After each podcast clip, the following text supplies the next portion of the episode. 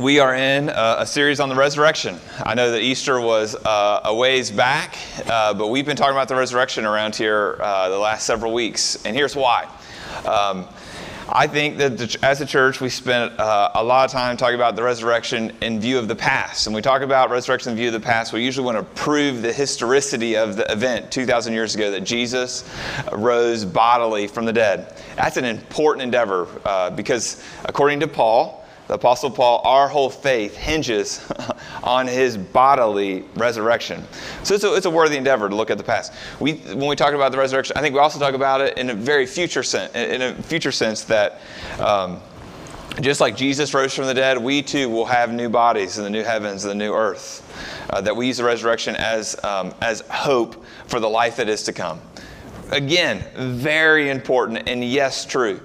But what we've been talking about is okay, what about today? What does the resurrection have to what are its implications for me today in 2018 as a Christian? And uh, I think what we've discovered uh, is that really the resurrection is the grounding for the whole moral life.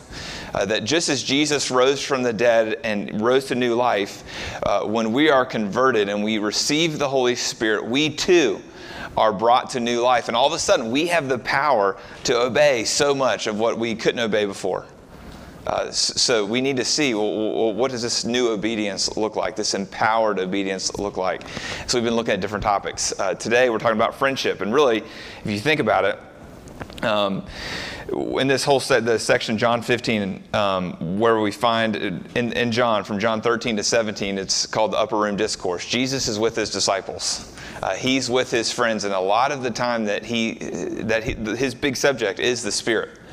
That's what he's talking to them about because when he ascends back into when, when he dies, raises again, and ascends into heaven, they, he's going to leave them with the Holy Spirit. And when Jesus does rise from the dead, who does he appear to? He appears to his friends. So, this whole issue of friendship and the resurrection are intertwined with each other. That's why we're uh, looking at it tonight. Uh, so let's read John 15. This is the teaching of Jesus to his disciples, the 12. Um, and this is our passage under consideration tonight. As the Father has loved me, so have I loved you. Abide in my love. If you keep my commandments, you will abide in my love, just as I have kept my Father's commandments and abide in his love. These things I have spoken to you, that my joy may be in you, and that your joy may be full.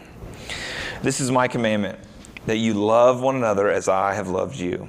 Greater love has no one than this, that another, um, man, I got all mixed up. This is my command that you love one another as I have loved you. Greater love has no one than this, that someone lay down his life for his friends. You are my friends if you do what I command you. No longer do I call you servants, for the servant does not know what his master is doing, but I have called you friends. For all that I have heard from my Father, I have made known to you. You did not choose me, but I chose you and appointed you that you should go and bear fruit, and that your fruit should abide, so that whatever you ask the Father in my name, he may give it to you. These things I command you, so that you will love one another. The word of the Lord. Let's pray. Uh, Father in heaven, uh, thank you for your holy word. Uh, Lord, these uh, words that you spoke over 2,000 years ago are so applicable to us. And so, Lord, I pray that you um, would make them come alive uh, to us, that you would apply these in ways that only you can. Uh, you would apply them individually to us. Lord, I can't do that, but you can. Lord, would you. Um, would what happens here be a demonstration of your power? We in your name. Amen. Um, one of my favorite movies is an Adam Sandler movie. Um, no, not Billy Madison, um, it was pretty funny in high school. Um, my, my, favorite movie of all time is an Adam Sandler movie, and it's called Reign Over Me. Anybody seen it? Reign Over Me? A few of us. Um, some of you had to see it because I showed it to you when you were in Young Life back in the day. But um, I'm not saying it's the best movie. I'm not qualified to make that kind of pronouncement, but I can tell you that it's my favorite movie. Um, the two uh, main characters are Don Cheadle, his character's name is Alan, and then Adam Sandler, and, uh, whose name is Charlie. Uh, both of these uh, guys are in New York City. They're old, old college friends, uh, but you don't know that at the beginning. You get introduced to each character. You get introduced to Charlie, Adam Sandler, and uh, Charlie, his hair's a mess. Um, he's very disheveled. He's very. He's even disturbed. He seems as if he has a, a mental illness as you're being introduced to him. Um, but he's, he wears these headphones uh, that he has on full volume all the time, every minute that he's awake. Uh, unless he's playing video games. If he's playing video games, he has those turned up really loud. Or if he's playing the drums, which is a very loud thing. So his whole life is full of noise. Why is that? Well, t- it takes a while, but you find out that the reason is he's trying to not remember uh, his reality. And his reality is that his uh, daughters and his wife were killed in a plane crash. Uh, they were in one of the planes that um, hit one of the Twin Towers at 9 11. And so he's really, really disturbed. And, and honestly, he's kind of a monster. then you got Don Cheadle's character. Don, Don Cheadle is like um, the foil of Adam Sandler's character. He's the anti type, you could say. And uh, he's very successful He's a successful dentist. His family looks great. I mean, he's got two beautiful girls. He's and his wife is great. And um, but what you find out is uh, that he, even though he's been so successful, that um, he's a mess too. Uh, he's just um, he's real busy with his work. He's burdened uh, at home. His marriage is really on the rocks. And that's when he bumps in to, Don, to Adam Sandler on the street. And when he sees him, he's like, man, that's, this isn't the guy I remember from college. This is a different person. And what you see throughout the movie is that their friendship makes them new people. Alan is no longer this isolated, busy, um, burdened person, but he's a loving person. Adam Sandler is no longer this isolated, disturbed, hurting man. He's a loving man at the end. But what does it? What transforms them? What's their friendship? That's the whole theme of the movie. And friendship is something that the scriptures have a lot to teach us, especially our passage tonight. So I want to ask our passage two questions. Uh, the first is, where does friendship come from? And the second one is, how do we know we have real friends? Where does friendship come from? We're going to see verses 9 to 11. And how we know we have real friends is in verses 12 to 17. Look at 9 to 11. And I want you, as we read this again, how many times Jesus uses the word love in the first two verses. And I want you to see the audiences, the characters that are involved here, okay? Um, as the Father has loved me, so have I loved you. Abide in my love. If you keep my commandments, you will abide in my love, just as I've kept my Father's commandments and abide in his love. These things I have spoken to you that my joy may be in you and that your joy may be complete. So we have five times. Who are the characters here? You have the Father, you have Jesus, and you have the disciples. And if you were to put uh, the Father, Jesus, and the disciples on a piece of paper and you began to draw arrows of who loves who, here's what you would find. You would find that the Father and Son, the, the Father and Son love one another. You would see that the Father loves the disciples. You'd see that Jesus loves the disciples. That's what we have going on here. And notice who doesn't do any loving in these verses the disciples, you, me. Their only responsibility in these three verses is to abide in the love of the Father and the love of the Son. In other words, their job is not so much to love God, but their job is to be loved by God. Their responsibility is more passive than it is active. And you see what happens. If they abide in his love, there's this massive payoff in verse 11. You see it? Joy. so Jesus' commands always, but particularly very clearly here, the whole goal, the telos, the purpose of them is our joy. But notice where all this love begins the love towards the disciples, the love towards us, finds its origin and finds its genesis in this relationship between the Father and the Son. And when you start hearing this language, especially in John chapters 13 to 17, you're getting glimpses of the Christian teaching of the Trinity. Uh, the Trinity is something a lot of people have a, have problem understanding, and that's for a really good reason. It's because it doesn't fit airtight logic. It's admittedly, it's a mystery how three persons can be distinct yet one. But I would submit to you that the world really only makes sense if you believe in the Trinity. Here's why. You've got the Trinity Father, Son, Holy Spirit. Uh, they've been in perfect, loving relationships with each other for all eternity. And because this love was um, so intense bef- between these three members, it overflowed and extended to all of creation. That's what's behind everything is the love that the Father has for the Son and for the Holy Spirit and all of them with each other. So the foundational principle of the world is love, is relationship. Um, I, this is wedding season. I'm doing four weddings in eight weeks, and um, I love it. It's a lot of free food and free drink. So I thank your parents for that. Um, but it, what I'm reminded of, because I'm preaching it over and over and over again, is uh, Adam and Eve in Genesis 1 and 2.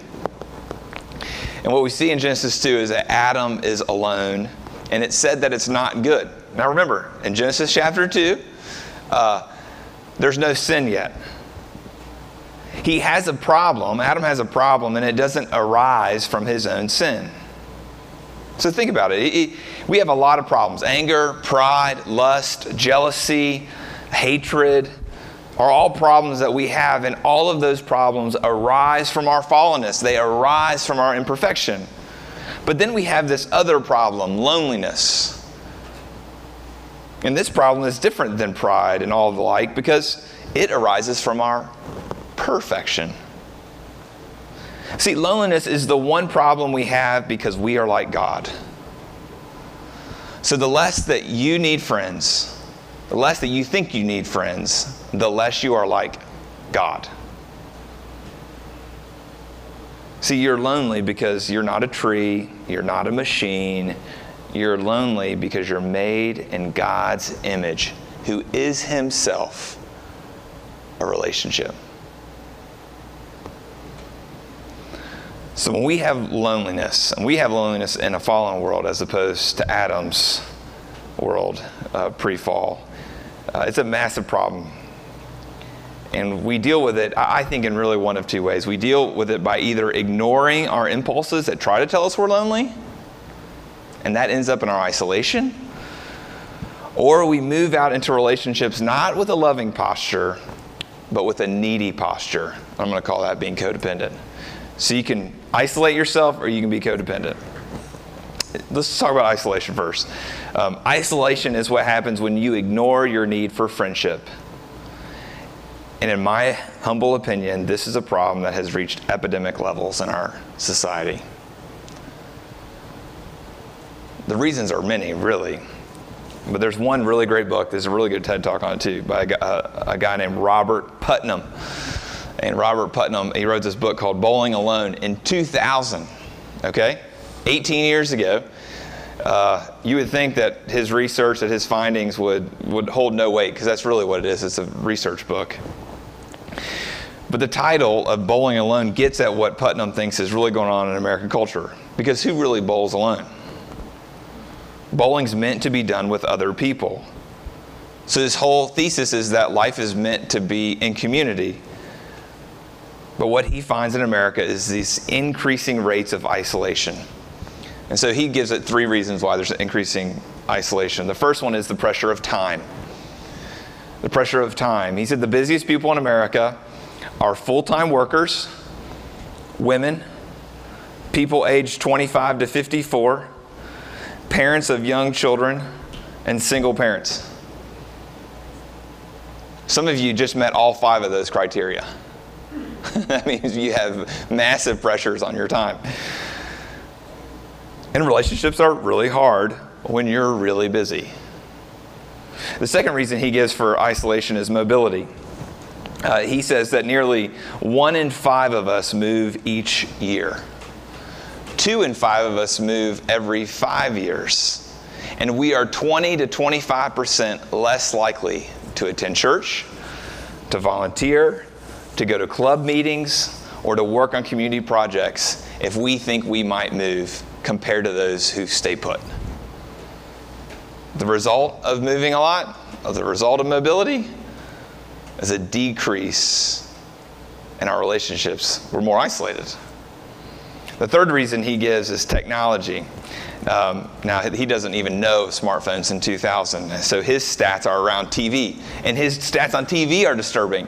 Uh, so if he had stats on technology, they would be even more disturbing. Or if he had stats on cell phones, they'd be even more disturbing. Here's what he says about uh, one of them that was on TV. Um, he says that uh, husbands spend three to four more time, much, three to four times more time watching TV than they do talking to their wives. Okay? I bet you it's like five to eight times staring at their cell phones than talking to their wives. So, do these resonate with you?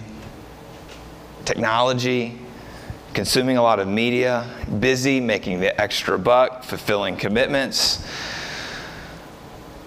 thinking about moving somewhere that might fix your loneliness rather than attempting to make friends in the place in which you live.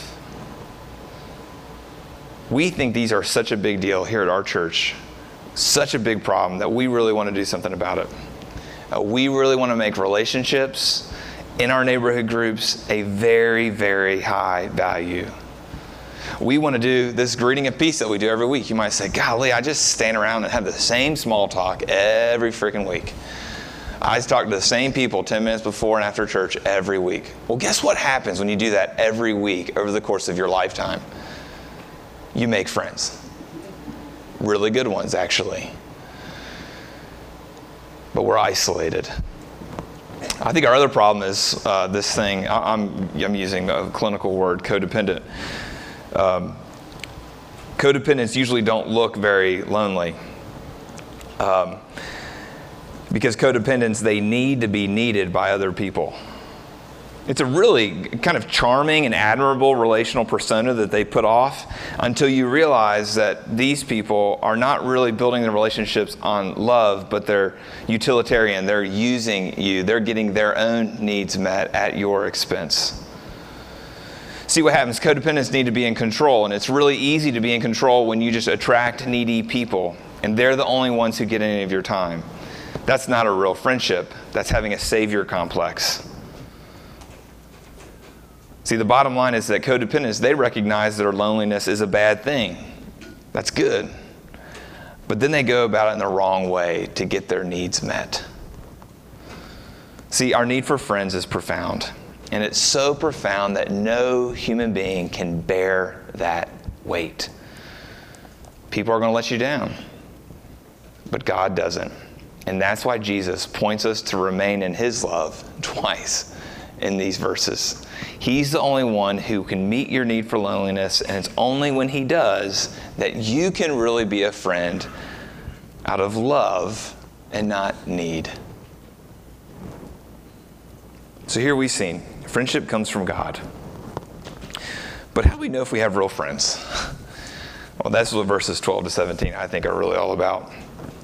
In verses 12 to 17, Jesus enters a, a, a, another audience into the equation. Remember, we had the father, son, disciples. Now we've got father, son, disciples, and friends of the disciples, relationships that the disciples have. That's the new fourth audience here.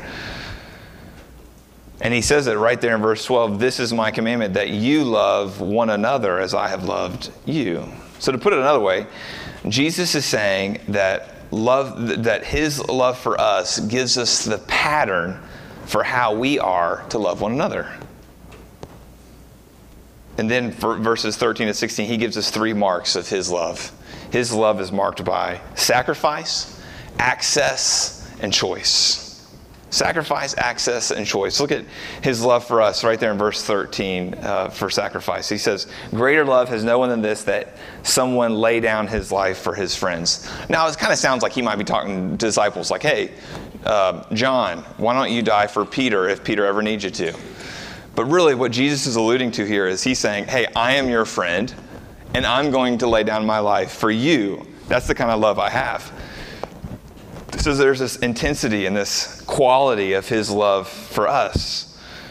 His love for us, it's not trivial, it's not sentimental, it's not haphazard, it's not empty, it's not flimsy. It's got a deep, deep quality to it that's rooted in his sacrifice for us. Uh, recently, I was Martin Luther is one of my favorites. I mean, he was an idiot in some ways, but he was great in some others. And um, he was a monk when he became a Christian. Let me say it again. He was a monk when he became a Christian. That means, uh, while a monk, he visited the poor, he visited the sick, he visited prisoners, he proclaimed the scriptures, he prayed a ton, and he was not converted. So, what did it? How did he transform? Well, in his account, it really is simple. Uh, his sins became very personal to him. His sins were no longer theoretical to him. They were so personal to him because he saw Jesus as his friend. See, personal, his, his sins were so personal to him that his friend had to die. That's really the key to Christianity. When Jesus is your friend and you see that he died for you, it becomes very personal and hurts very deeply because his sacrifice wasn't just for the world, but it was for you. Think about driving. Um, for instance, some of you may have road rage. Um, you may give the Christian middle finger from time to time. You know what I mean? And um, you and I, we say things in the car that to people who cut us off that we would never say to their face, let alone to a friend, right? Why is that? Why, why can we do that? Well, it's because those people don't have names and faces usually. We can't even see them. But that's the way we think of God. God is this faceless, nameless, unreachable person, just like the person who cut you off that you never saw. But when you begin to see God as someone with a face, someone with a name, someone that you are friends with, it becomes something very personal. Because you have a personal relationship with Him that's all rooted in sacrifice. Uh, think about religious leaders. Um, all other religious leaders, you can only have an intellectual relationship with them. You, all you have is their teaching that you can know. But Jesus is so much different because we do have his teaching, but we have so much more. He offers us his teaching and he offers you himself.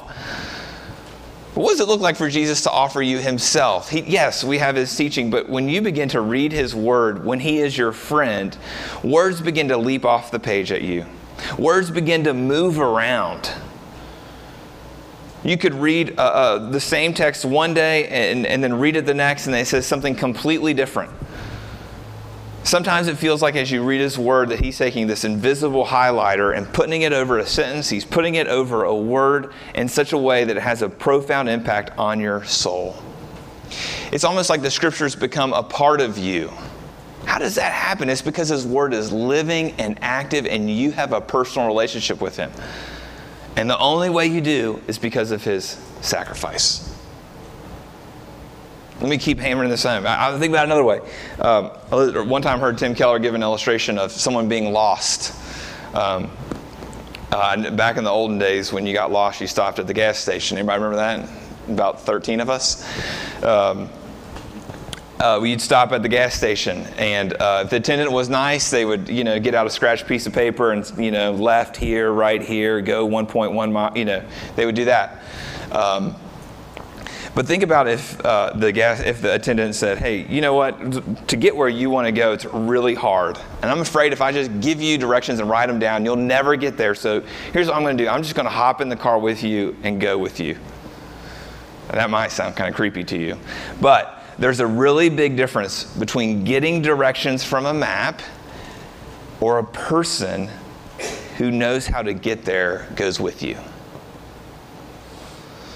See, Jesus is saying to us in his sacrifice, he's saying, I'm your friend. I'm going to climb into your life with you. If you just want directions from Jesus, like a gas station attendant would write them down on a scratch pad, Jesus won't have it. Jesus won't let you control the relationship in that way. What Jesus will only allow is for him to hop into the car and get you there. And at that point, you really don't care if you get the directions or not because you have Him. But all of this is rooted in His sacrifice on our behalf. It's personal. He's our friend. That's what His love is, looks like. So, do you have that kind of relationship with Jesus? If you do, you can know that He is your friend. The second thing we see about His love for us, His friendship with us, is this access. Look at verse 15. Verse 15, he contrasts friendship, being friends, with being a servant.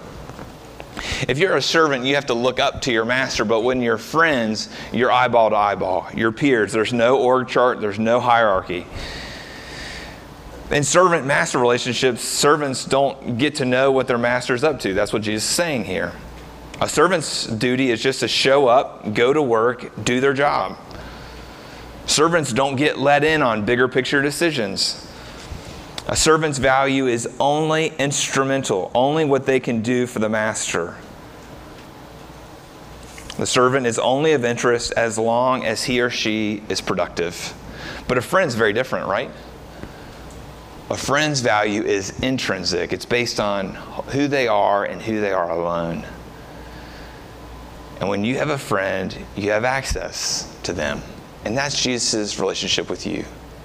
Yes, he does call himself king, and we are his servants. That is true. The disciples understood that.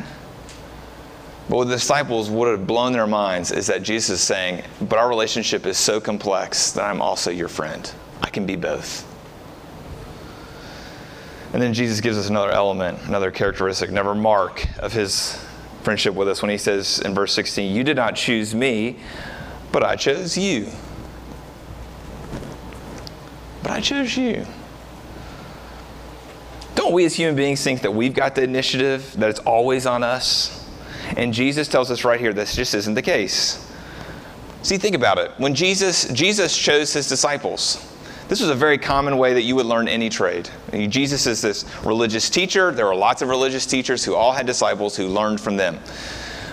But in those situations, what would happen is that um, the disciples would choose their teacher. Jesus flips it around and he says, I'm the ma- I am the teacher and I will choose you.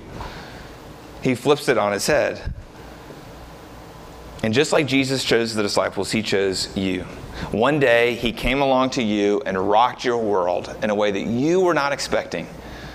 And he said, Come follow me. He came to us and he called us his friend.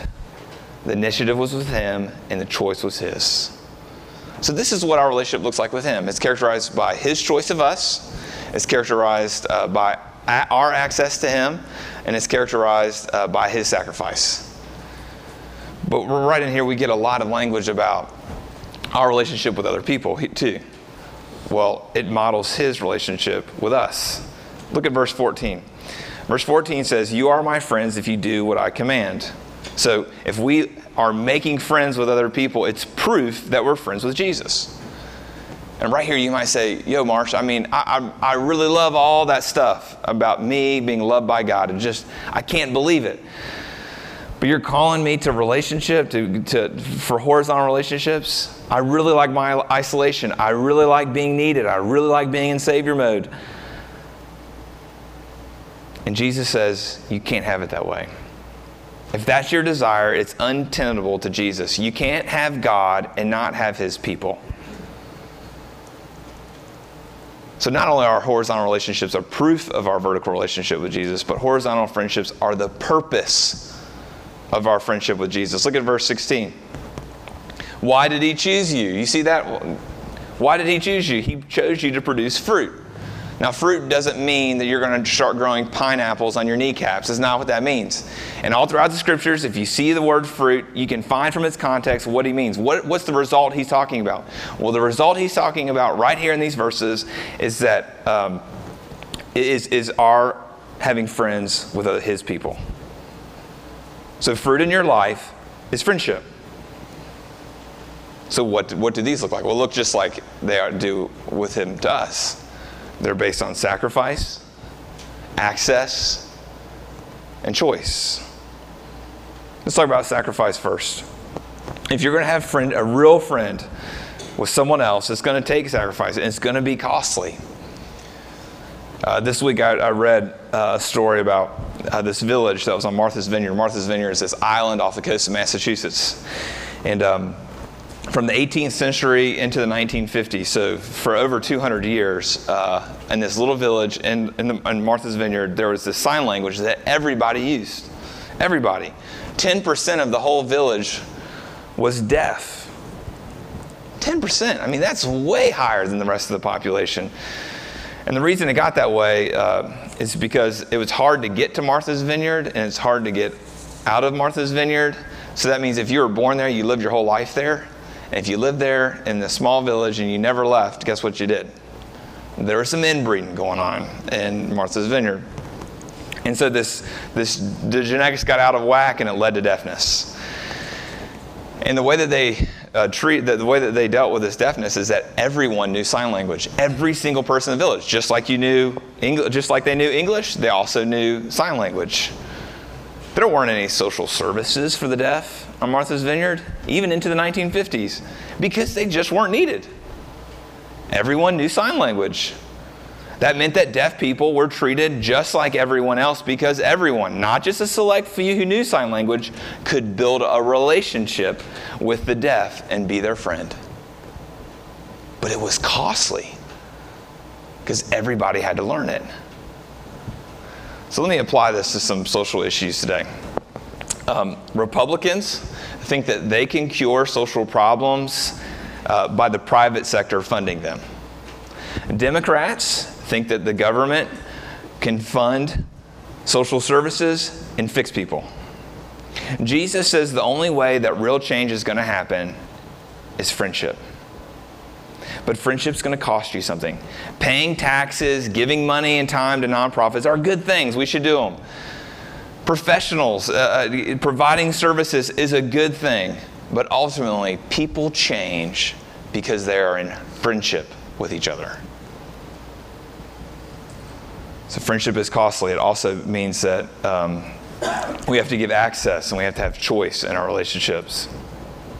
Um, you guys know this whole thing of access. E- we either let people in too quickly or we're classic oversharers.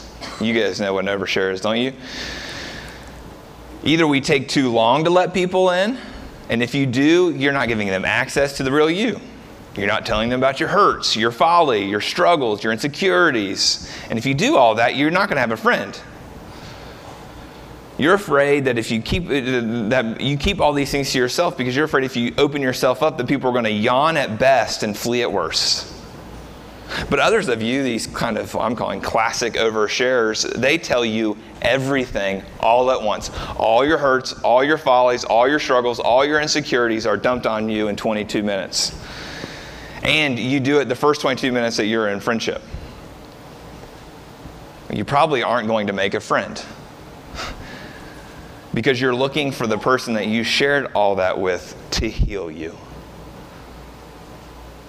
So, what has to happen? There's got to be this, there has to be a certain amount of choice involved in our friendships because you need someone else who's going to share at the same rate and the same degree as you.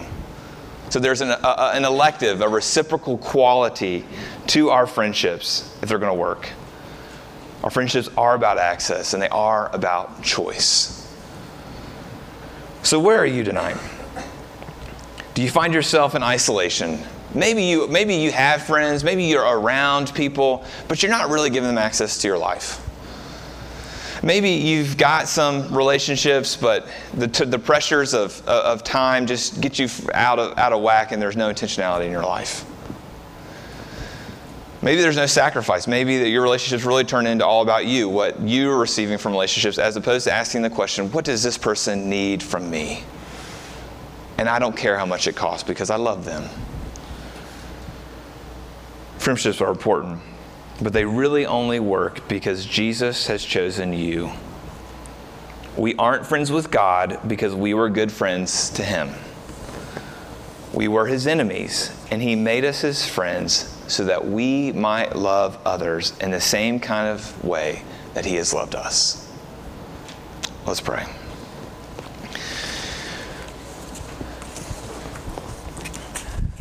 Father, it is. Um, mind blowing that you would want to be our friend, uh, the most important being in all of existence asks us to be his friend.